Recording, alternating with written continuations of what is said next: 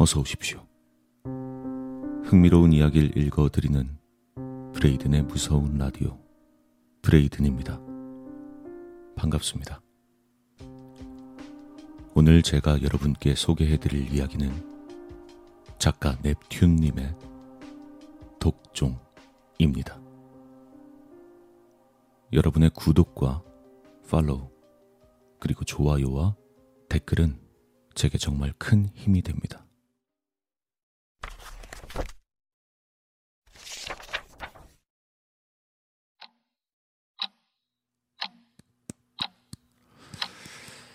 음, 글쎄요. 왜냐고 물어보시는 게 참 이상한데. 뭐랄까. 짜증나니까. 아저씨 하는 꼬라지가 성질나서. 제가 원래 인내심이 그렇게 많은 놈도 아니었거든요. 어릴 때부터. 모르셨나. 그래. 어릴 때 얘기를 좀 해줘야겠다. 그러니까 초등학교 한 3학년 때인가 몇 살이었지? 대충 한 10살 뭐 이럴 때일 거예요.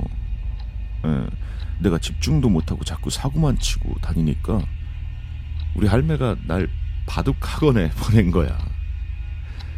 근데 이게 재밌겠어요? 재미없지. 너무 지루하고 재미가 없는 거예요. 뭐 할 때마다 지기도 했고. 그래도 얼마간 다니긴 했는데 다니다가 다니다가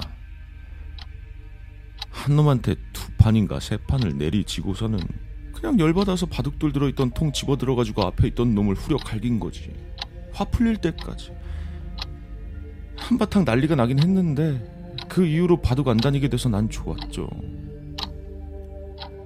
대충 다 그래요. 음, 처음부터 그냥 하고 싶은 대로 하고 내키는 대로 하고 그랬던 거죠. 중고등학교 때라고 다르겠어요? 밥 먹을 때 새치기 하는 놈 대가리 깨고 복도에서 어깨빵 친 놈 싸대기 갈기고 길거리에서 가오 잡는 꼰대 새끼 두들겨 패고 뭐 새삼스러울 것도 없이 원래 그렇게 내키는 대로 뒤없이 사는 거죠 뭐. 다 그렇지 않나? 아, 그렇다고 아저씨가 처음부터 마음에 안 들었다는 건 아니고 그니까 그거는 이제부터 얘기를 할 건데 음, 그렇게 학교 때려치고 뭐 경찰서도 좀 들락날락 거리고 소년원도 들락날락 거리다가 혼자 먹고 살긴 해야 되니까 성질대로 벌어먹고 살자 했단 말이에요. 그 저 뒷동네에 있는 판자촌 아시죠? 예. 그런 데는 문 따기도 쉽고 허술하니까 그런 데 털고 살았죠. 뭐. 거기 사람들은 사람 못 믿어서 버는 대로 집에 고이 모셔놓으니까 현금 있단 말이에요. 그거 훔치기 좋았거든요. 예. 근데 그러다 운 나쁘게 노인네 한 명한테 걸려서 그냥 툭 쳤는데 아유, 죽더라고요. 예? 예? 아, 걸리진 않았어요. 예. 아마 그거 지금도 내가 한 줄 모를걸요. 예. 아무튼 뭐 그것도 나쁘지 않았는데 뭔가 좀 아니었단 말이죠. 그 와중에 아저씨와 만나게 된 거예요. 예전에 포장마차에서 시비 붙어서 좁혔던 그 애들 관리하는 사람이다 이러면서 아저씨가 딱 오는데 와 딱 보자마자 보통이 아니구나 싶대요. 포스가 어? 이 짱돌이라도 집어다 후려 갈겨야 되나 그러는데 아저씨가 딱 그랬잖아요 나한테. 내 밑에서 일해보라고. 예? 야. 지금 생각하면 아저씨 눈썰미가 엄청 좋았던 거죠. 예. 사채꾼들은 다 그렇게 촉이 좋나? 예? 여튼 뭐 난 다 좋았죠. 그 판자촌 거지 새끼들 푼돈 주워 먹는 것도 지겨웠던 참이었고 돈도 많이 줬고 먹여주고 재워주겠다. 또 뭐 그거 아니면 내가 양복이나 입어보겠어요 언제? 양복 입고 어깨에 딱 힘주고 다니면 짜증나게 시비 거는 놈들도 없고 돈 받아와라 그러면 가서 행패나 좀 부리면 어찌 다 되니까 일도 쉽고 천직이다 싶어서 계속 이렇게 널널하게 살아야겠다 싶었어요. 음. 처음엔 딱히 불만이 없었다니까요. 근데 내가 못 참은 게 뭐냐면 그렇게 한 몇 년을 일해서 밑에 새끼들도 생기고 짬도 차고 그러니까 일이 좀 편해져야 되잖아. 근데 어째 날이 갈수록 아저씨가 나한테 더 까탈스럽게 군다 이거지. 쓸데없이 주먹 쓰지 마라. 성질 좀 죽여라. 생각 좀 하고 움직여라. 여기저기 들쑤시고 다니지 마라. 에? 아이씨. 기억나요? 기억이 안 나나 보네. 그왜그 자기 딸 지키겠다고 발악하는 새끼 주댕이에 내가 옷걸이 쑤셔 박았을 때 그때 아저씨가 나한테 뭐라고 했는지 어떻게 했는지 기억나냐고요. 진짜 기억 안 나는구나. 깝치지 말고 시키는 일이나 똑바로 해라 이 또라이 새끼야. 시키는 거나 똑바로 하라 그랬지 개새끼야. 그러고 나서 내 턱 아작낼 듯이 후려 갈기는데 맨손으로 소도 때려잡을 양반이 그 따위로 날 패니까 이건 빡치는 게 아니라 그냥 죽겠더라고. 아, 며칠 동안 기절해 있다가 딱 깨니까 생각나는 게 하나밖에 없는 거예요 그때. 아, 이건 그냥 있으면 안 되겠다. 이건 죽여버려야겠다.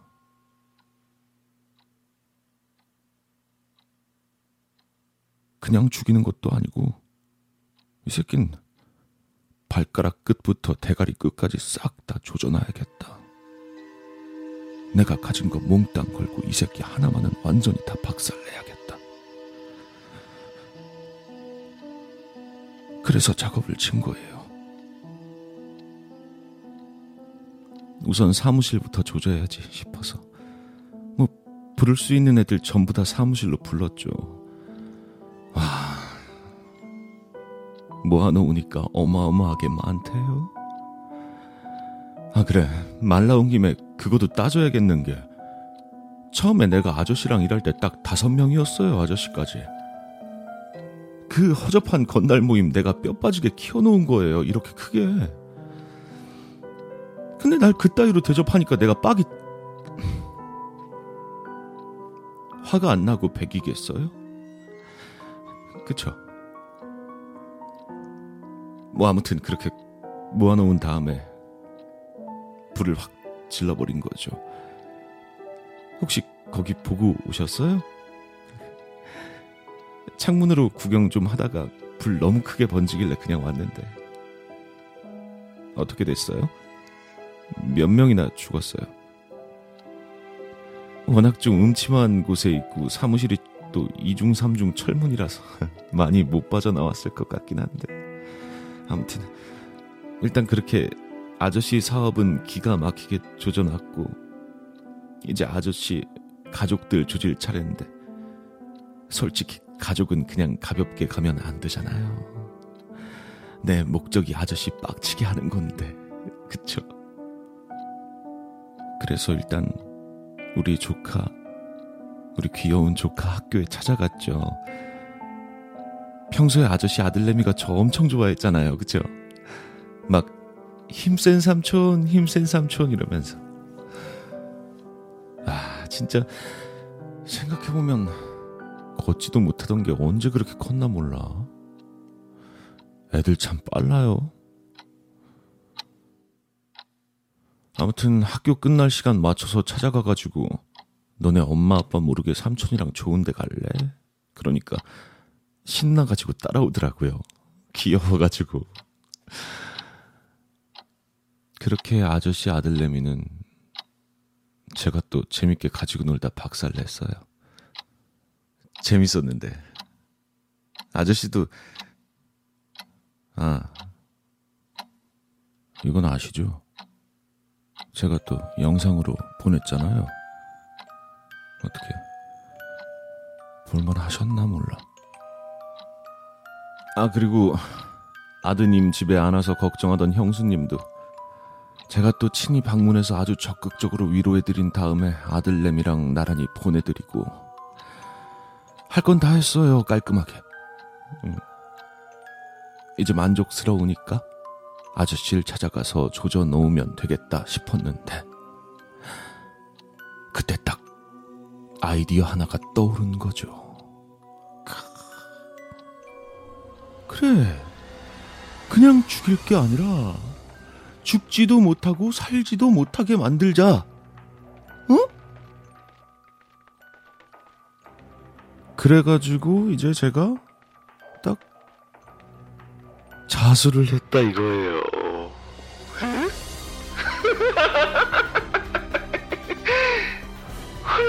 좋아요. 예?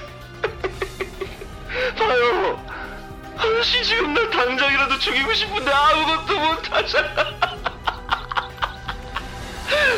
얼마나 소리 뒤집어져요 지금.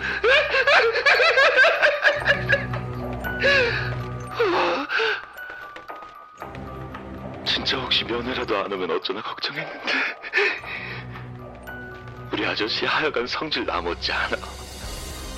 열불나서 자살이라도 하실 거면 말리진 않겠는데 솔직히 못하잖아요. 그쵸? 내가 멀쩡히 살아있는데 먼저 죽으면 안 되잖아. 복수해야지. 당신 인생 완전히 망쳐놓은 나한테. 봐봐요. 난 무기징역 떨어진 거 맞는데 모르잖아 혹시. 한 2, 30년 뒤에 모범수로 나갈 수 있을지도 딱 약속할게요. 내가 진짜 여기서 성질 죽이고 세상 착하게 지내가지고 무조건 밖에 나갈게. 어? 언젠간 나간다니까, 진짜? 진짜 모범수로 지낼 테니까 자살하거나 뭐 그따위 짓거리 하지 말고 버텨봐요. 땀만 품지 말고 잘 지내라고. 아이, 영치금 좀 넉넉히 넣어주면 더 좋지. 거지 갖고 힘들고 원통해도 나 퇴소할 때까지만 한번 버텨봐요. 아저씨, 나 용서 한 해 만에 이따위 소리 할 정도로 착한 사람 아니잖아. 응? 아, 찌질이 새끼 마냥 징징거리면서 그냥 죽어버리겠다. 뭐 그럼 어쩔 수 없는데.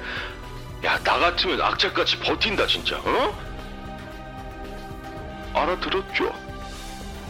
난 내 전부 다 걸고 당신 조져놨으니까 당신도 똑같은 각오로 버텨봐. 나처럼 독하게. 4885번 면회 시간 끝났습니다. 들어가실게요. 갈게요.